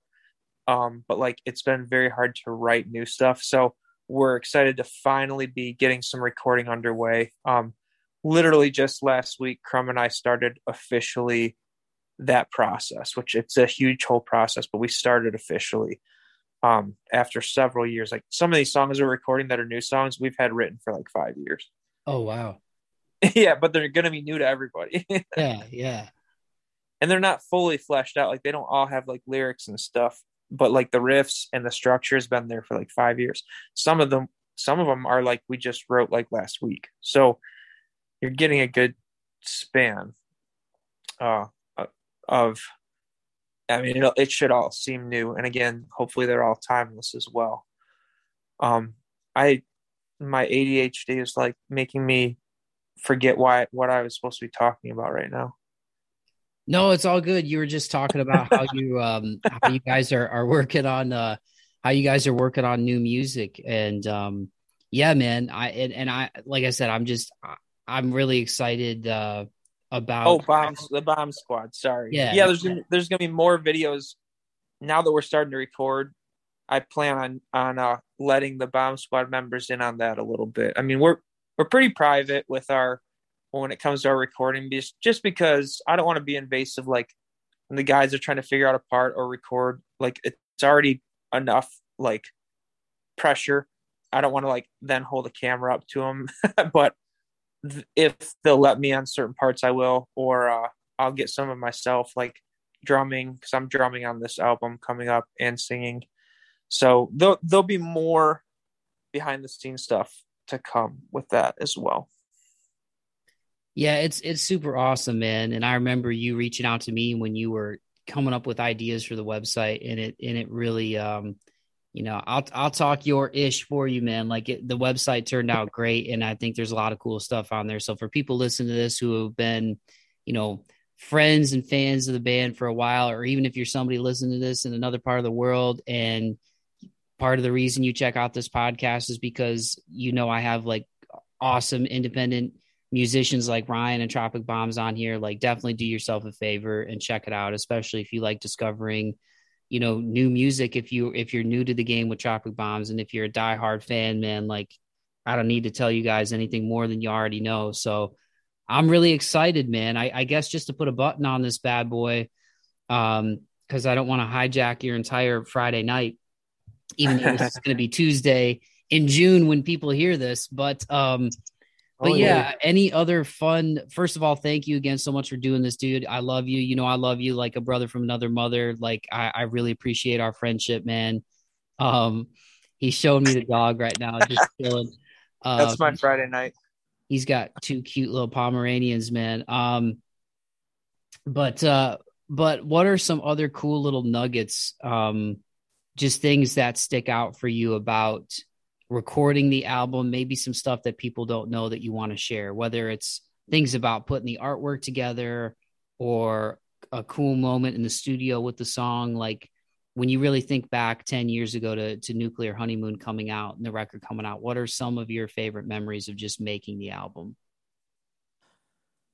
Man, it was a, it was for a lot of us. I mean, Steve and Nick, Steve Dwyer, Nick Archer, they had done full length albums before with their other band Once Over. So they kind of knew, and Steve produced those. So they kind of knew how long and how much work it was to do a full album. Um, I knew because I had recorded a lot of other bands, and I had and several that were full albums. But I think it was it was my first time recording a full album that I was also performing on um, with a serious band. There's been like silly stuff I did, but like the other guys didn't really know, even in all their experience as musicians, like how much time and work it would be. I mean, I still have notes. I still have printouts of like when we were like 90% done, 95% even. Like I have like pages and pages of little notes with time signatures of like, Bino needs to fix this part. John needs to fix this part. I need to fix this part, you know, stuff like that. Um, so just, it was kind of like our first time all together realizing like how much was involved in that um and that's the thing people people there will be bands that say like oh dude that's awesome you guys get free recording because i'm the one that records it but like um it is and that's kind of why i went to recording school to learn how to do it but it's not really first of all it's not really free because i had to buy all the stuff yeah, to do it um which is way more expensive than it would be to just pay for someone to do it, honestly. But like also I'm gonna repeatedly use it throughout my life. Um and I get to have control over it, which is priceless. But like I don't know. People don't realize how much work goes into it. We didn't even realize how much work went into it. Um, but it was a really great it was a really great uh, experience. I mean, there's something about we we we pride ourselves on sounding live like we do on the album. And that's because not because we're like freaking phenomenal or something. It's just that we like to be really authentic um both on stage and on the recording. So we don't do a lot of like overproduction. We don't you know we don't fake our amp tones and shit like we set we use real amps real speakers real mics it's not all digital virtual instruments like most stuff is these days um, believe it or not. Um, like a lot of the bands you hear, they don't even record through amps. They just go in through a computer. They pick a preset. You probably see the uh, ads all over Facebook, like, "Oh, get this famous band's tone in this preset plugin," you know, whatever. Like that's cool. The software is amazing, but like we have always been like, no, dude, when you come to a show, you hear live drums, you hear our amps with our settings, our knobs turned the way we want, and that's how we re- we record too. So people always be like, "Oh my god, like it sounds like it does on the album," or "Man, the album sounds like when we came to hear you live." Like, and that's the way we we like it. It works for our band and our sound. It's maybe not for every every band, but it's it's definitely works for us. So, um, with that being said, there's still something really, really cool and rewarding about like hearing it all come together on a record. you know when you're when you're playing stuff live and you're jamming it sometimes it's usually just a few members or maybe if you're lucky to get everyone together like you're focusing on the show coming up or whatever like you're just practicing and tightening things up. But to sit back you know after the drummer has recorded and then the rhythm guitar and then the the lead guitar and the bass and the vocals and like you start to hear the song like as if it were on the radio or something and you're like that's us. That's us? Like i don't know man. Like there's something that i wish everybody could experience it at least once. Like it's really fucking cool. And that was the not our first time getting to do that by any stretch of the imagination. I mean by the time we did this shit we'd all been we'd all been recording and putting out um, recordings of our songs for uh, at least five years some to some of them like almost 10 years. So this was not new to us but like it was the first time we got to do it together and it was also this band was made up of a lot of our friends from other bands like we were all in bands to, together like in the scene but this was like a combination of those bands so it was like oh my god, I'm getting to do a record with my all star lineup of like who I'd pick to be in a band with, you know. Um, that was something that was really cool about it. Um, I also remember the, I remember the feeling of waiting. Oh my god, like especially this day and age, everything's so instant. You don't have to wait for anything. But like, not only did we have to like do all the work but then when we were done with all the work, like we recorded everything, and then Steve worked so hard on editing, like you know, little sounds out and stuff. Because my at the time, my equipment I had was not capable really of doing that. I recorded everything. That was my part. That was a big long task. I set everything up, but Steve had a big job in that he had to edit everything, fade everything in and out, and make sure the levels were appropriate and add effects and stuff. Like he did a shit ton. So we had to wait for that, but also like go back and forth with him, like, hey, can you try this? Can you try this? Then Nick did a bunch of the artwork and like we like I literally hand wrote all the lyrics, hand wrote all these thank yous in there, and Nick like scanned them into his computer and put all these effects on my handwriting and like so everything you see on the artwork is uh I remember Crumb goes, dude, I like whatever font that is. I was like, "Oh, it's called Wayton's handwriting," because that's what it was. Um, and that was another personal touch. Like, it's just like I wrote them. You know, I wrote those just like I wrote them in the notebook the first time I wrote the lyrics. So then you wait. You wait. Um, you you send it all off, and then they tell you, "Oh, you have to fix this art file or the sound file," and then you wait for months. You wait for them to we had like a thousand CDs made. So it was like, oh my God, it takes months for them to put it together. The company that you send it to, put it together, and then ship it out to you. And I remember we started getting updates on when it was supposed to arrive. And we had like this big ass barbecue. And we had this big party at Nick's house on the day that they arrived. And I just remember these boxes, like seeing the boxes come in of like I don't you know how it's exciting when you get a package in the mail? Yeah. it's like that. It was that times 10. It was like literally a thousand CDs. So imagine what a thousand CDs looks like in boxes. And it was like, it said tropic bombs all over them. And it said nuclear honeymoon, nuclear honeymoon, nuclear honeymoon. And we're like, what the fuck? And I remember we, uh, we just like sat there opening them and just looking through them. We're like, this is so sweet. um, and I still have a couple of those boxes, you know, because we we knew being a local band, we weren't going to sell a thousand of them uh, locally, but like we we did end up selling. I think we have like maybe two boxes left. There was like 100 CDs per box, so we literally had 10 boxes, and uh, I think I have like two or three boxes left. So we ended up between selling and giving away for promotional, you know, to some people randomly. Like we got rid of like probably 700 of them some way, shape, or form over the years. and we still have some boxes. So like it's kind of fun to still have some boxes of CDs. Like I still have a few hundred Nuclear Honeymoon CDs in my basement in the studio.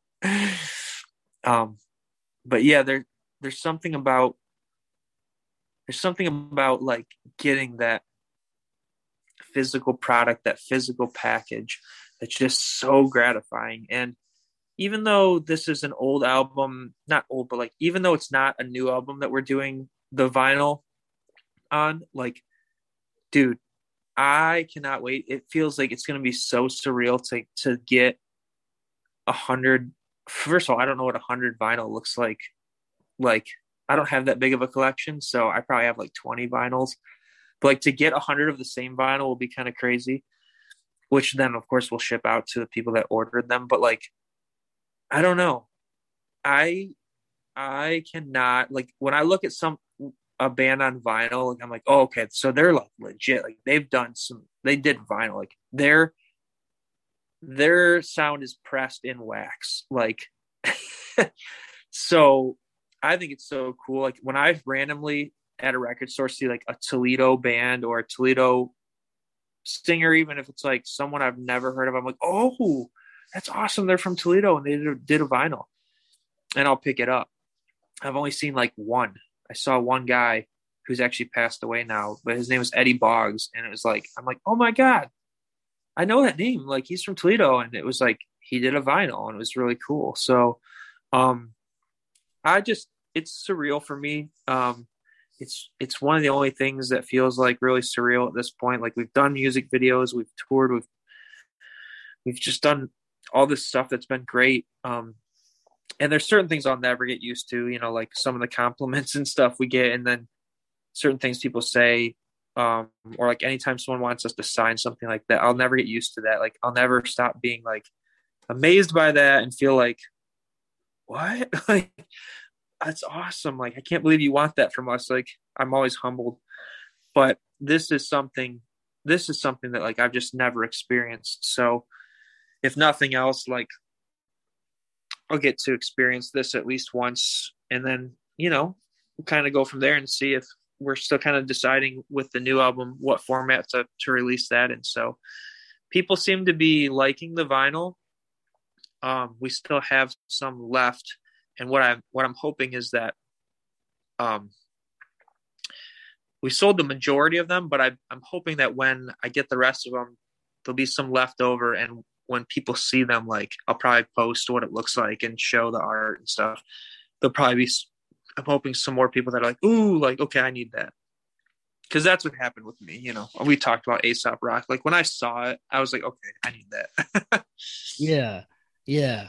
I you definitely you definitely will get you will get people to get them, man. Like, and I'm I'm I'm just so jazzed that you took some time on a Friday night to to talk about it and I can't wait to get it and hold it, man. Like I even thought about like doing a little Instagram live like when I get mine just to show people how dope it is, you know what I mean? Cuz I'm excited. yeah.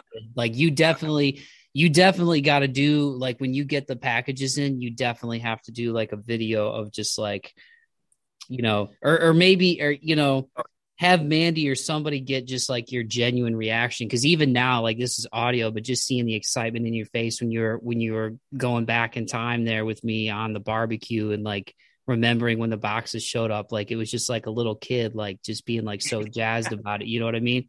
And it is cool. Like it's like it though it's it's those things in life that you always remember man like those accomplishments those watermarks of like yeah man we we friggin did that you know what i mean like I remember um, to a much smaller degree when I was rebranding this podcast, you're somebody whose advice I can trust because you're honest with me and we're honest with each other as friends. And it's not like taking it like, oh, like Ryan's like, no, it's like, I, I was like, I know he's done stuff like this before with artwork. And when I rebranded the podcast as March Forth, you were one of the people that I sent the stuff that I was fooling around with. And I didn't, you know, I didn't really know what I was doing. I was just trying to make it like creative, but I also wanted to have the logo be something that would stick with people. And I wanted it to tie into the podcast and like the, the meaning behind the name March Forth. And I sent you through this company that I found, like where I was designing stuff and trying to figure out how to do it. um, I sent you a couple things, and one of the things you sent back, you're like, man, he's you're like the eye just doesn't know where to look with this. Like there's like too much going on. And then I sent like a simplified version, which is the one that I have now, which is pretty straightforward and it has the arrow and the O on fourth.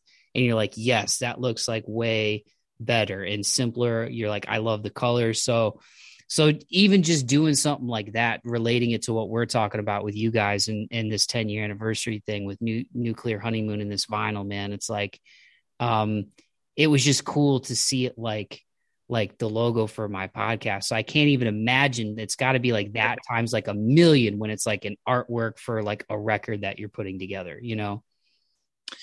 I mean, it's it's probably the exact same feeling, man, because like for you, that's what you're all about. That's your brand. That's that's your you know, you do what you do and you put it out there, but you wanted a visual, you know, when when people look, they know exactly what it is. And that's exactly what an album is, you know. Oh, that's that album. You know, that's why I I kept the original artwork on the cover is cuz I want that familiarity. I want people to go, holy shit, Nuclear Honeymoon's on vinyl, and uh, you know, it's it's definitely no less um, important what you just talked about with your icon because that's a that's a mark of I'm doing this officially enough now to where I need some sort of like logo or icon because I have this website up where people can listen to my podcasts. And you know you've you've always been someone who's um downplayed your own role and stuff. You know you're you're all about you're all about the artist or the you know person that you're interviewing. Like you never make it about you and that's that's a very rare thing. And uh so now i'll i'll talk you up and and you know you know since you did that for me earlier like there's a mutual respect there because i think yeah that's the exact same thing man. I mean that was you taking your podcast giving it a name and an icon and making it something that people are going to see and recognize. And it's something that represents you and what you love doing. And so for it to come together and you to see the version that you ended up you know using um i i i guarantee that you you're one of the people that knows the feeling of what i described just because of what you just said there i mean you know what that's like and i think people have their own versions of that in life. I mean, there's there's definitely things that people do, everybody has in their life that is way more important than like my music or my album or whatever. But like life life is full of um things we can't control and things that are stressful and life is also full of things that are good surprises. So I think cling to anything that makes you happy and anything that makes you feel proud that you've worked on um, and and cling to those little moments because you know and, and get them in get them in uh, get them in print if you can because you know everything's digital these days but like it's great to have something that lasts that you, you can look back on forever and that's that's what i plan to do with these vinyls. I hope that when i'm dead and gone hopefully a long time from now people are still listening to our songs still hearing our music still finding our vinyls and our CDs like I want them to be like freaking floating around like Indonesia and like the year 2096 you know what I mean? Like I want people to find those just like I find random old records that are three dollars and I buy them and I'm like whoa this is a sweet reggae band or jazz band or whatever from the 70s the 60s I want people to do that with with our stuff just because it's eye catching and it's appealing and I hope it means somebody to something years years and years from now even after we're not able to still be doing it actively that's the beauty of it. Heck yeah man. Well i think that's a great place to end it ryan. Thank you so much again dude for taking the time. You know i love you brother and uh it's i'm so excited for you guys 10 years later to to do such a cool tribute to nuclear honeymoon for your fans and like you said for people to discover the record um, and hope you know I hope it's in Indonesia. That would be sweet if somebody found it in Indonesia. But I'm also, but I'm also hoping that people just they go get it when when it's coming out, man, because um, I think it's a really cool tribute to this moment in time. And uh, Yeah, dude. I, I really appreciate this, man. Um, I I know where to find you, and you know the diehard bomb squad people on here know where to find you. But for people who aren't familiar, I'll put up the links in the podcast description for this episode. But just uh, if if somebody's new to Tropic Bombs listening to this, let them know where they can find you guys, man. Yeah, yeah. Um, you know, we're on Facebook, just like every every um person that's a millennial or you know past like the what is it? What's the current like Gen Z? They probably don't have Facebook, but like, hey, if if y'all are some young kids and you're into some rock music, fucking dude, go just go to YouTube, look our shit up, Tropic Bombs, or go to our website, tropicbombs.com. We got all our music videos on there, all of our uh, merch. We have photos. We have all sorts of stuff. And if you're looking to order the vinyl, um, provided there are any left at the time this is released, because hopefully there won't be. But actually, for your sake, hopefully there will be a few left and you can cop one. It's tropicbombs.com slash nuclear 10, as in 1 0. If not, just look around online. You'll find it. Look up Tropic Bombs. Awesome.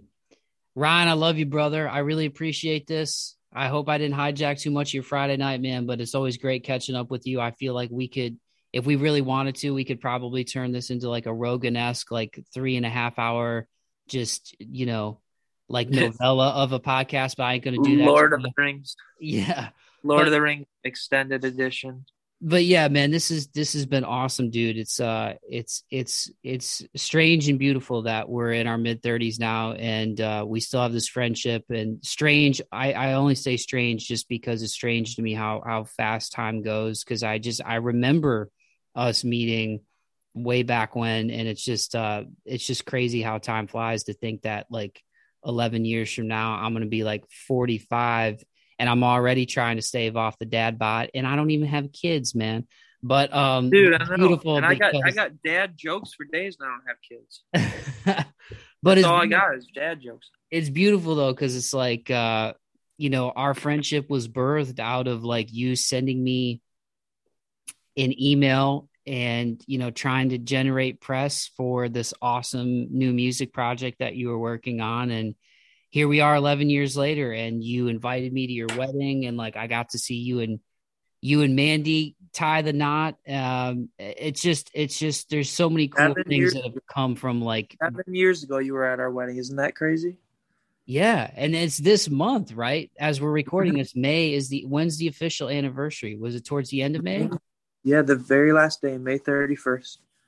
That's so crazy, man. That's so gnarly. Well, no. I, hope you guys have a, a great seven year Annie, man. But uh, but anyway, I'm ranting again. It's just a long way of me saying like I love you, brother, and I really appreciate you doing this. I appreciate all these years royalty free. You let me use your music for my bumper music and my podcast, and even uh, you know when this thing blows up, and hopefully it does blow up. If somebody wants to give me like some of that Spotify, Joe Rogan, or like Dax Shepard money, you know I mean? um, yeah. a Spotify or Apple or iHeart or Amazon, like that's going to be one of the things I negotiate is like, listen, y'all, like, you know, I'm gonna sell my show to you, but I'm keeping my intellectual property and Tropic Bombs is always going to be the bumper music on my stuff. You feel me? Like that's what's that's what's up. So anyway, I hope that happens. I hope yeah, that happens. It would be a beautiful thing, man. But uh but yeah, dude, I love you. I appreciate the time, and I'm really excited for the vinyl and everything you guys got coming up, man. Man, thank you, thank you so much too. I mean, uh, you know, we love you right back, and always love talking with you. Um, can't wait to can't wait to put the vinyl out, and then hopefully shortly after that, have a new album out for everyone too, and then we can get together talk about that shit. For sure, man. You know you're always welcome over here. Well, go enjoy the rest of your weekend, man. And uh, yeah, man. Much love to everybody who's who is uh, you know somebody who's been in the game for a while with Tropic Bombs too for for listening and uh, you know for continuing to support these dudes because they deserve it. So appreciate y'all too. Thank you, thank you, thank you. You have a good night, Mike. You too, buddy. All right, see ya.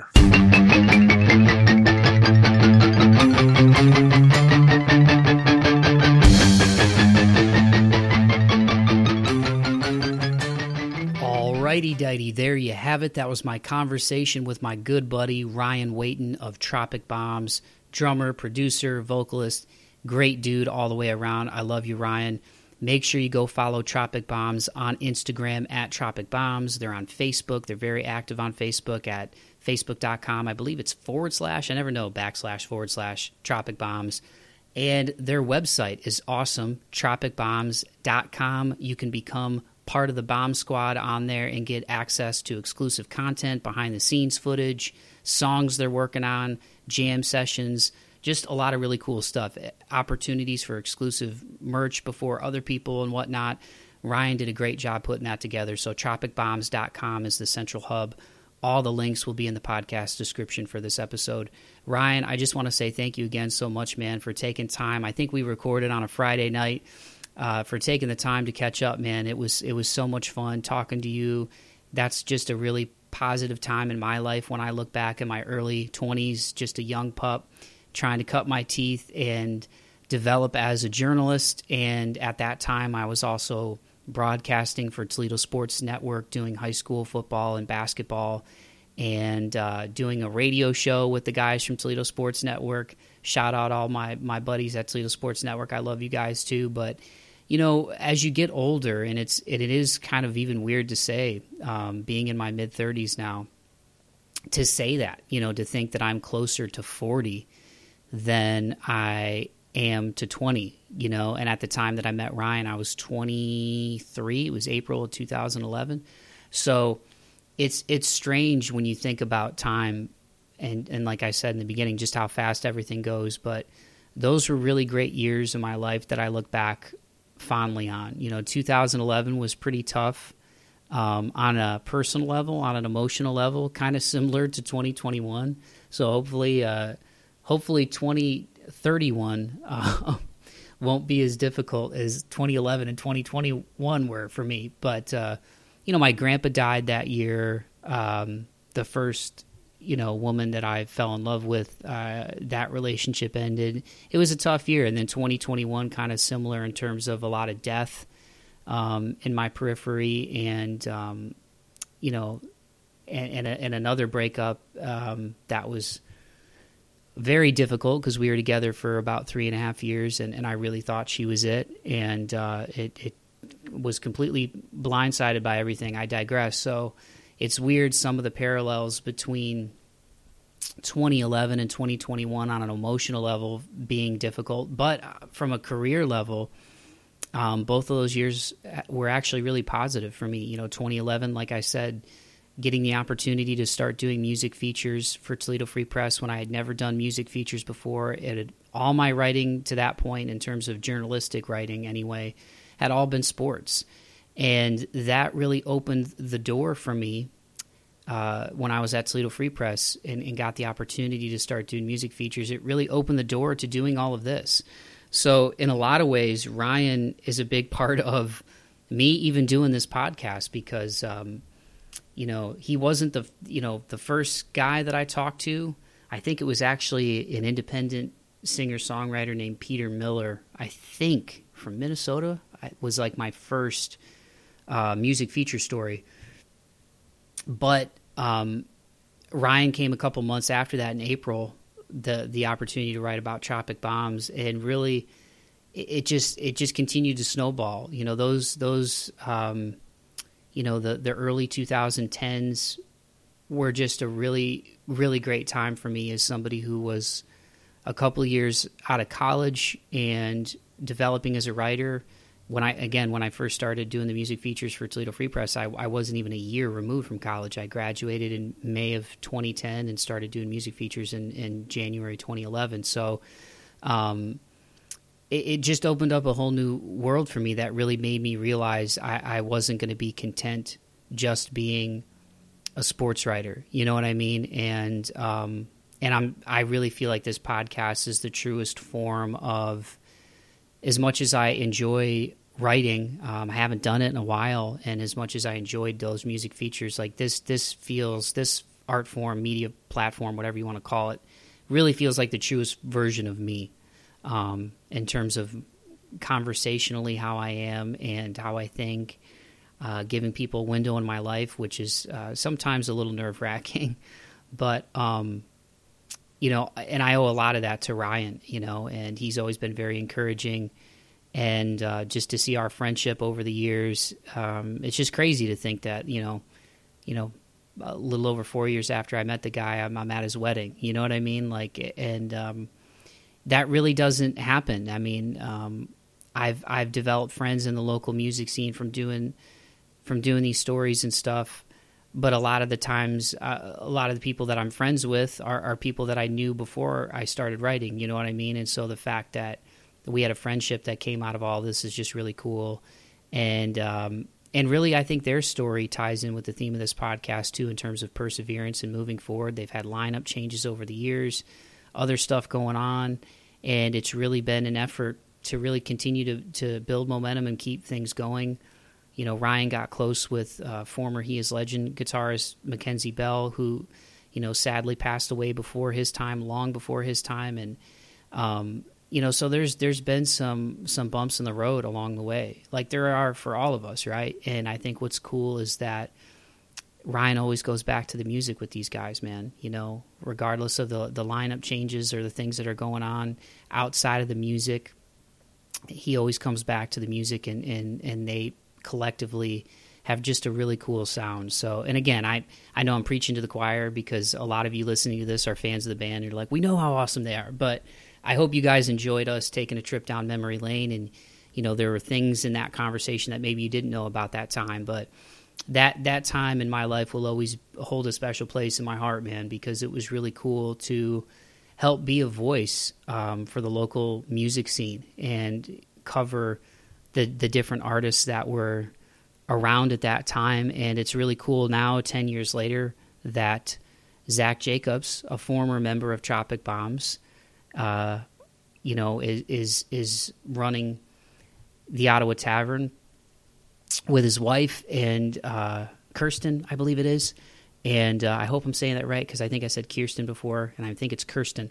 Um, but they've revamped Ottawa Tavern, and they're doing all kinds of shows there now. So from a distance, I've I've seen that. So it's really cool to me that you know, hopefully with COVID and all the crazy things that have happened, it's it's from a distance. It's it's been cool to see those guys doing their thing with the Ottawa Tavern, revamping it, and uh, you know, providing a place where people can perform. You know what I mean? Because those years were so cool going to Frankie's and everything. It, it just um, it was a lot of fun, man. So again, I just uh, I really really love and appreciate everybody who listens to the show, and I, I, just hope that you guys listen to Tropic Bombs too. You know, it's uh, it's been an honor and a privilege getting to know these guys over the years and I truly wouldn't be where I am today with, without the friendship that I have with Ryan and the rest of the guys in the band and um, being able to cover their journey along the way, man. So if you haven't listened to Nuclear Honeymoon and you're not a you know a Tropic Bombs fan, listening to this and and uh, you you are a fan of my podcast, I highly encourage you to check out Nuclear Honeymoon and check out their other work. Uh, right now, not ten feet from me, I have a picture of uh, the Alchemist Gaze, I should say, the artwork that uh, that Ryan put together. There, there was like a cool canvas art that he gave me that was limited with the lyrics from that song, and uh, I've had it at my apartment in Nashville now, really almost since I've I've lived here. So, so yeah, this is uh, there's a lot of sentimentality in this one, you guys, but I'm not gonna cry. But but uh, but yeah, and, and if you didn't get a chance to get the vinyl, I mean, who knows if there continues to be even more interest after this episode comes out? Who knows? Uh, maybe maybe they'll do another run. Uh, I think they did a hundred copies, if my memory serves me right, and I think it's really cool that, uh, to my knowledge, they were able to you know get orders for all of those. That just shows the interest that they that they had on on you know with with their music and had on you know a ten year you know piece of artwork. I can't wait to get mine in the mail, man. But uh, but yeah, tropicbombs.com, facebook.com forward slash tropicbombs, tropicbombs on Instagram.